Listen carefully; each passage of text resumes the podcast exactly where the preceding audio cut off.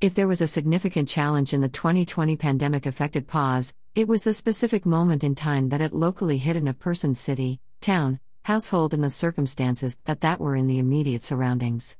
If one was traveling with the masses via public transportation at the moment the mandated lockdowns occurred, scurrying as quickly as possible to safety, home base, or something similar, was a priority before considering the consequentialism attached to the holding pattern.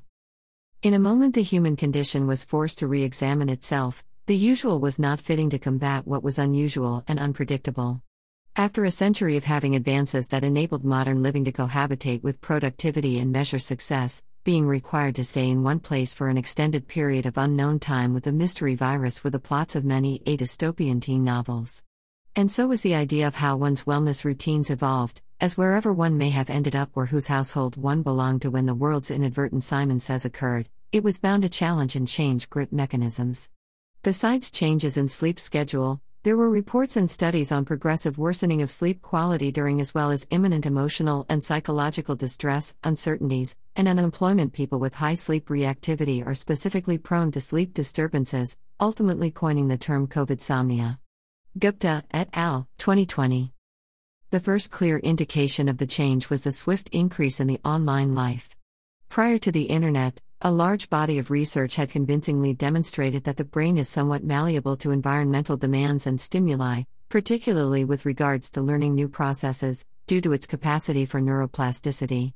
Various scenarios have been observed to induce long term changes in the neuronal architecture of the human brain, including second language acquisition, learning new motor skills, such as juggling, and even formal education or exam preparation, Firth et al. 2019. Pre pandemic, social media or gaming were options to connect with friends and family on a casual basis, the online brain emerged as a necessity for learning and research. According to the online brain, how the internet may be changing our cognition, the discovery on how the internet affects our attentional capacities is mainly through hyperlinks, notifications, and prompts providing a limitless stream of different forms of digital media, thus encouraging us to interact with multiple inputs simultaneously, but only on a shallow level, in a behavioral pattern termed media multitasking. As the days progressed, it became clear that the digital appetite for online interactivity shifted from our previous transactive memory systems.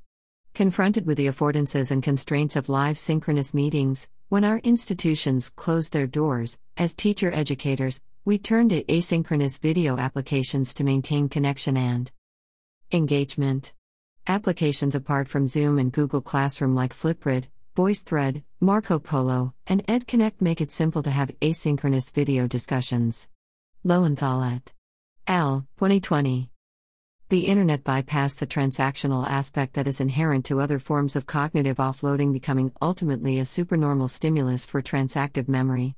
This makes all other options for cognitive offloading, including books, friends, community, become redundant, as they are outcompeted by the novel capabilities for external information storage and retrieval made possible by the Internet.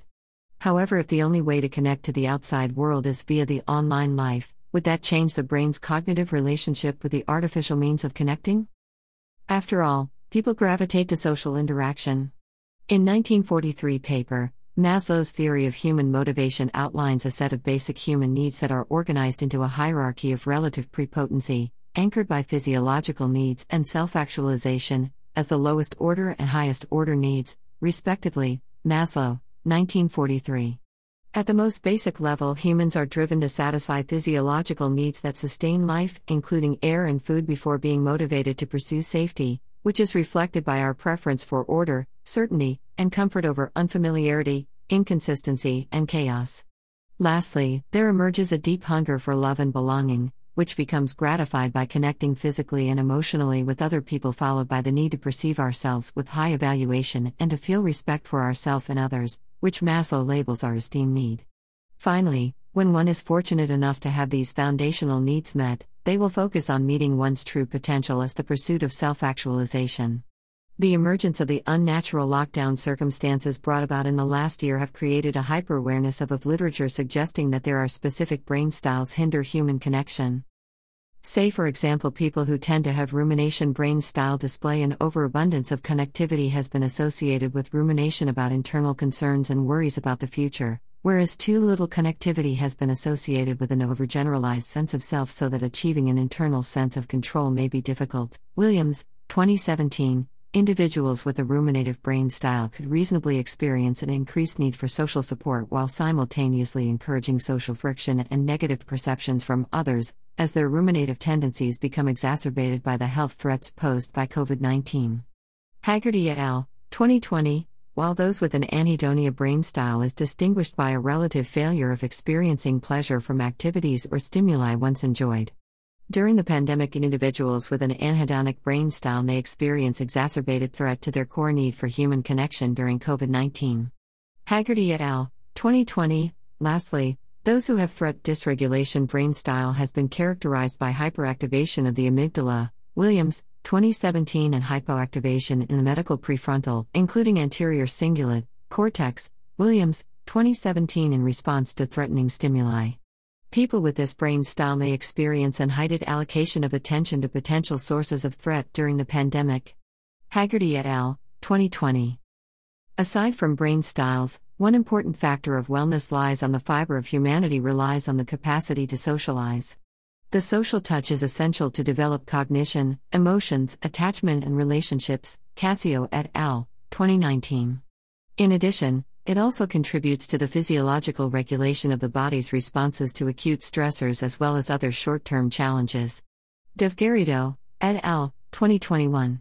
Social isolation also brought elevated levels of domestic violence, including childhood maltreatment or neglect as a result of parenthood insecurities and inabilities. Vickert et al., 2020.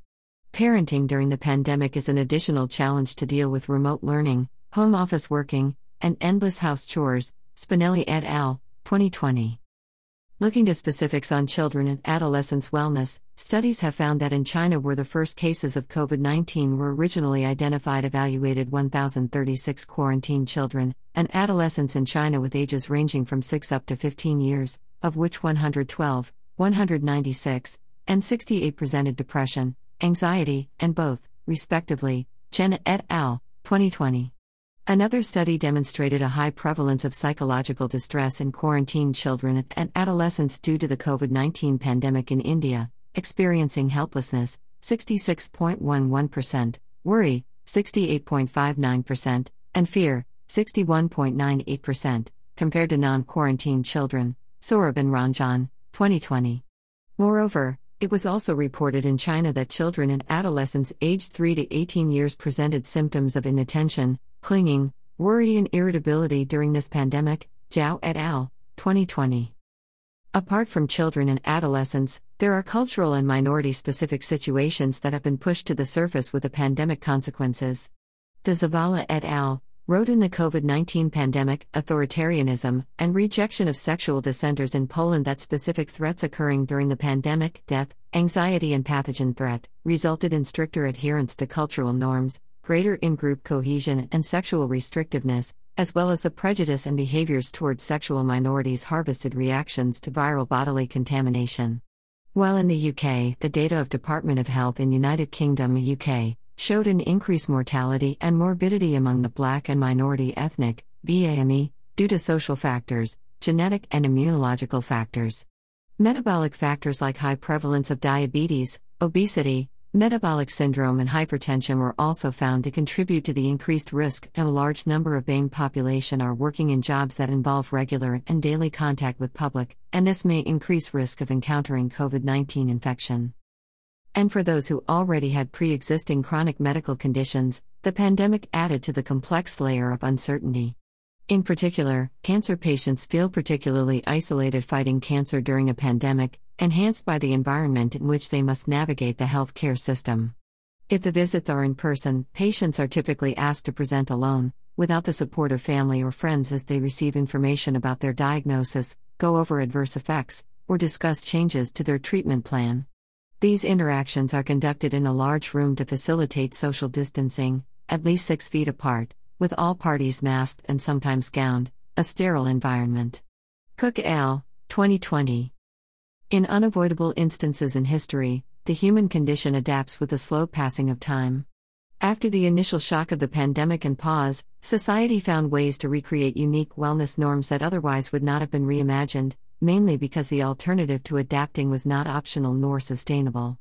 A nationwide sample of American adults, N equals 1,545, 45% women, ages 18 to 98, M equals 53.68, ST equals 15.63, was assessed on three occasions in Luchetti, et al., 2020 study of the trajectory of loneliness in response to COVID 19, in late January slash early February 2020, before the outbreak, in late March, during the president's initial 15 days to slow the spread campaign, and in late April, during the stay at home policies of most states.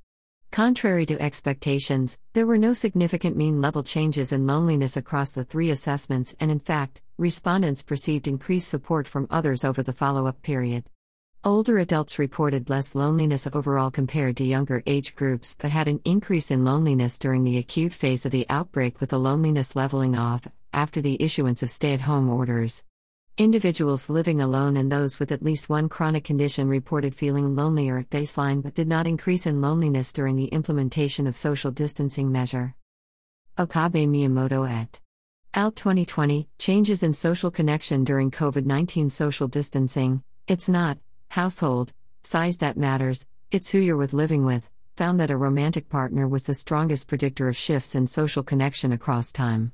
This finding replicated across two different sample, a sample of undergraduates at a Canadian university and a sample of adults from mostly the US and the UK. Their findings revealed robust positive regression coefficients, indicating that people living with a partner were more likely to improve in social connection after social distancing guidelines were in place than those not living with a partner, as partners have been found to be more valuable for coping than other types of household members especially during a pandemic. The research also found that changes in loneliness were not predicted by any other aspects of household composition, and had mixed findings regarding living with pets and null findings for all other household variables. For those who did, however, choose animal companionship as a wellness strategy to help reduce human loneliness and isolation, you are not alone. In fact, majority of households in the United States report having at least one companion animal, and the majority of those report that they consider their companion animal to be a family member. American Pet Products Association, 2019 to 2020. This finding is consistent with data from many other countries. A 2016 international study conducted by the Nuremberg based international marketing think tank Growth from Knowledge, GFK, in 2016 concluded that over half of people internationally have at least one pet. Growth from Knowledge, 2016. Animals provide emotional and psychological support during the pandemic to many households. Social support is often depicted along two dimensions instrumental and emotional. Otska et al., 2019.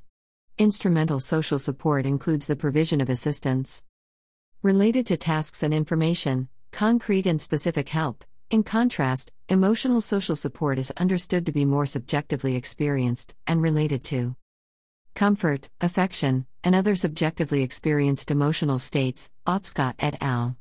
2019. Having a companion animal has been associated with motivating self care.